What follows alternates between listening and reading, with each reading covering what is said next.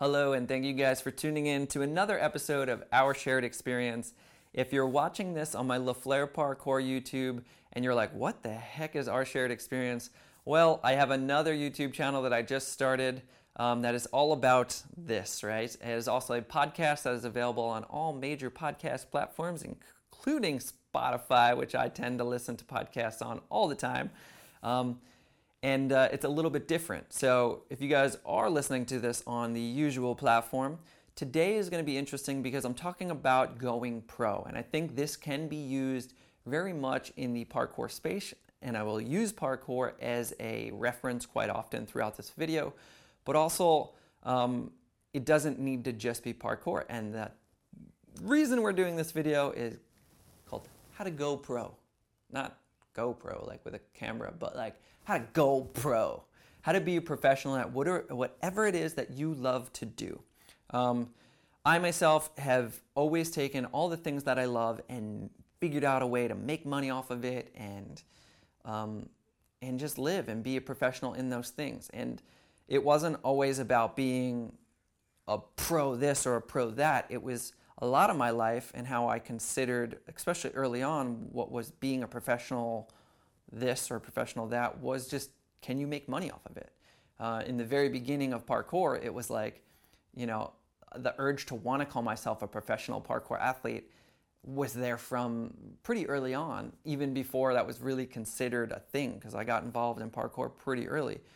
So, the very first time where I was like, oh, that's it, I'm pro, was when I got, I booked a kind of film slash commercial with Eastman Kodak Company. They flew me up to Rochester, New York, and we did like a few days of shooting with these giant film cameras, and it was this incredible experience where I got paid to be a par- parkour athlete, and I was like, this is life. I want to do this forever, and here I am now.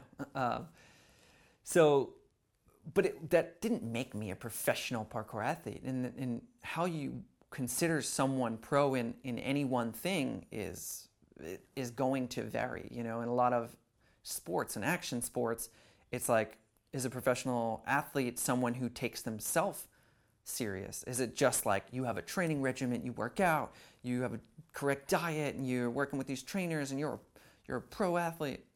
Um, is it someone that just makes a living off of doing the thing they love? Is it you are a competitor that has won major competitions? Um, you know, if you're in the art space, what makes you a professional artist? Is it selling a single painting? Is it selling multiple paintings, having your own gallery space? Um, I don't know. It's like, I think it's a combination and a mixture and a, of, of so many different ingredients based on the thing that you are trying to go pro in.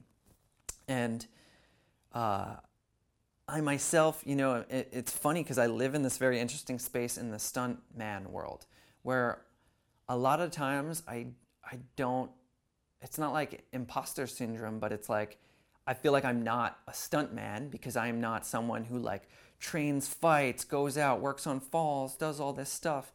But then you look at my IMDb resume, and under the stunt category, I have 25 major film credits, and I'm doubling all these actors and TV shows as the main stunt guy. And all of a sudden, you're like, well, what makes you a stunt man? You know, I'm a parkour athlete that gets stunt jobs, is a lot of the times how I feel. Um, but a lot of those jobs I'm getting aren't just parkour anymore. So, like, where does that line get drawn? And, and when do I start to believe in the fact that I'm actually a stuntman and not feel weird about saying it? Um, and I guess the question is also, why do, why do you feel weird about saying that, Jesse? Well, because I, I know that there's other stuntmen that are like devoting their life to the stunt industry. Whereas I have devoted a lot of my life to being a professional parkour athlete, and that it feels like I don't, I feel like other people deserve the title of stuntman way more than I do because of the stuff that they've done and dedicated their life to doing it. So, anyway, um, what makes you pro? You know, in our sport, it's it's so many elements. It's I think it's a mixture of, you know, yeah, are you being paid to do what you love? Your skill level, obviously. I think one of the big elements in our sport, and probably this relates to most things in the world, which is a really weird one, is do the your peers, do the professionals, the already pros in that industry, do they consider you pro? You know, and and do will other stunt guys do they call me a stunt man?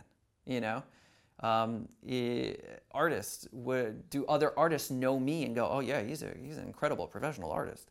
Um, and those are the questions that you need to ask yourself. But in parkour, it's interesting because you're like, well, how do you consider, you know, like if, if all the other pros have to consider you a pro to become pro, well, how did they become pro? You know what I mean? So it's like this weird, like chicken and the egg kind of thing. But at the end of the day, all the pros in our sport know who's pro. They get it.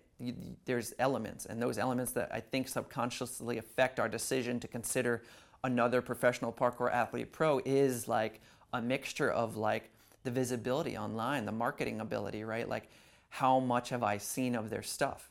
Skill levels, obviously a huge one. If you don't have the skill to be a pro, you can be as famous as you want, but we're not going to consider you professional if you can only do a Webster and, and a four foot precision. You know, it just doesn't work like that. Um, so you have to mix all these things together. So we have that, right? We have do the pros consider you pro? Um, are you making a living off of doing this thing? Which I don't know if that's actually the most important, but it's one of the earliest ones that make people feel like they are pro without all the other elements. Uh, marketing? Have you built an audience? Have you built a following behind this craft? Do all is there a general audience that also believes with you that you're a professional? Um, and then yeah it's just like i think and then the other one's really like yes it's the craft.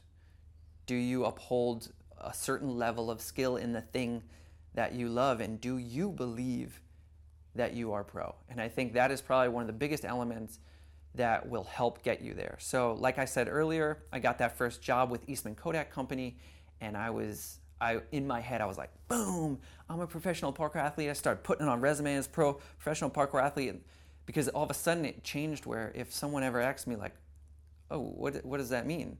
Well, how are you a professional? Oh, well, I'm making money doing the thing I love, and um, I think that that could be with anything. I think it's a, you need to be aware that if you find joy in something, whether it's doodling and drawing or it's um, I don't know hiking, right? All these other things, traveling. All right now, we live in a world where you can literally be paid if you have enough creative problem-solving skills.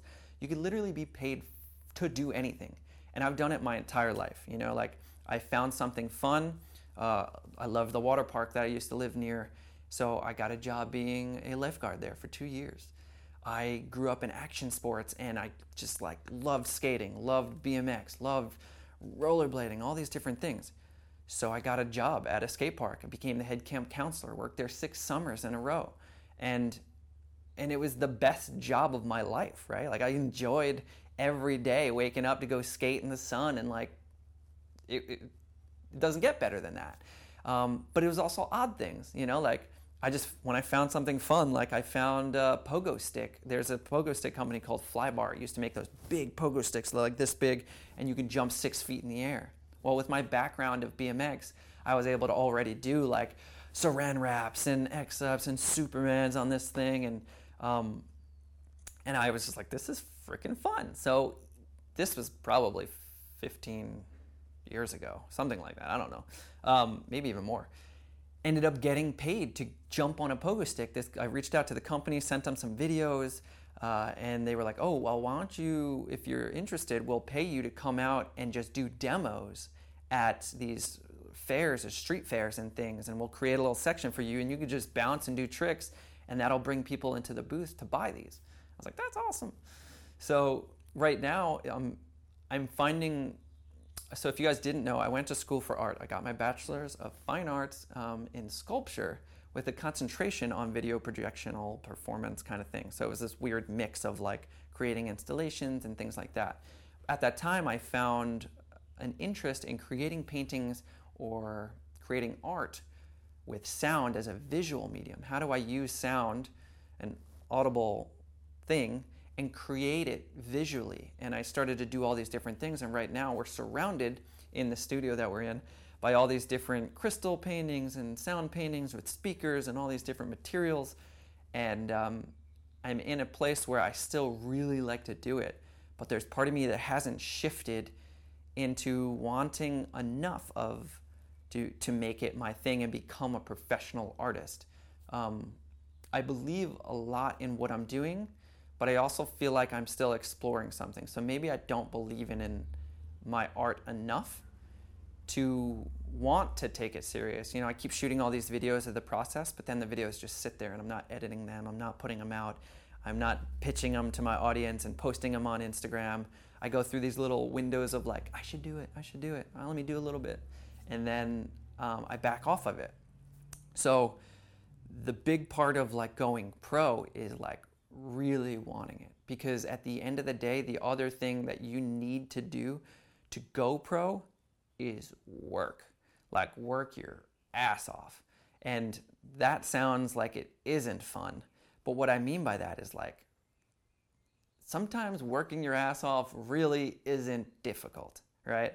Like filming a cool Flybar, pogo stick video, editing it, and finding a contact to where to send it, and then reaching out and sending that video because, hey, it would be fun to do this thing is is work in relation to fun.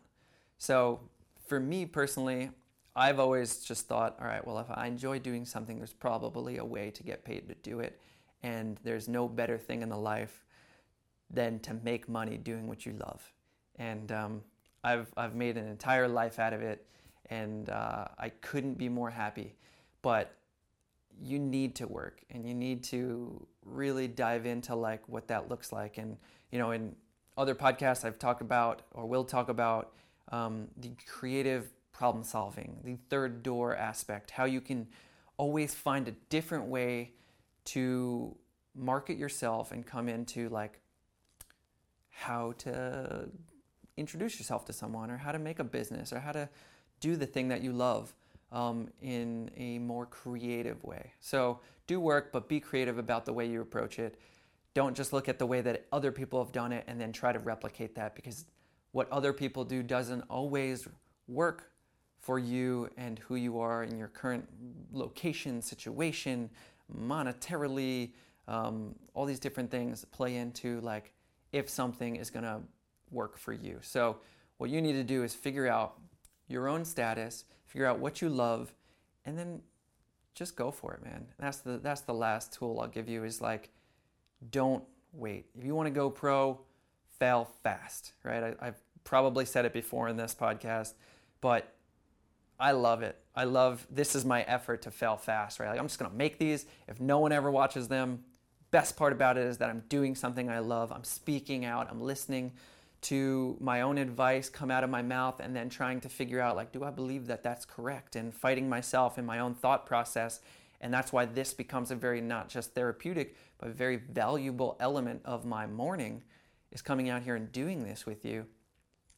So for me, again, this doesn't need to make money. I might start to really like the way it is, but right now I feel like I'm still finding my voice. I'm still finding the process of whether or not I want to really dive in and write things down and figure out exactly what I'm going to say and talk about to you guys or if I'm just going to come out here and let it be stream of thought.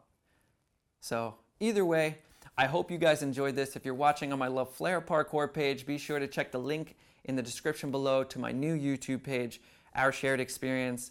Um, currently, I think it's only got like 20 subscribers, which is completely fine with me. Um, but if you want to hear and watch more of these, there's a few more already on there. So go check them out. Uh, if you're listening to this on any of the major podcast platforms, Thank you guys for listening. Be sure to leave a review, subscribe, hit that like button, and uh, also if you're on YouTube, make sure you hit that notification button because YouTube algorithm is kind of silly. And the only way you're going to see these is if you do that. So thank you guys for tuning in. Peace out, everybody.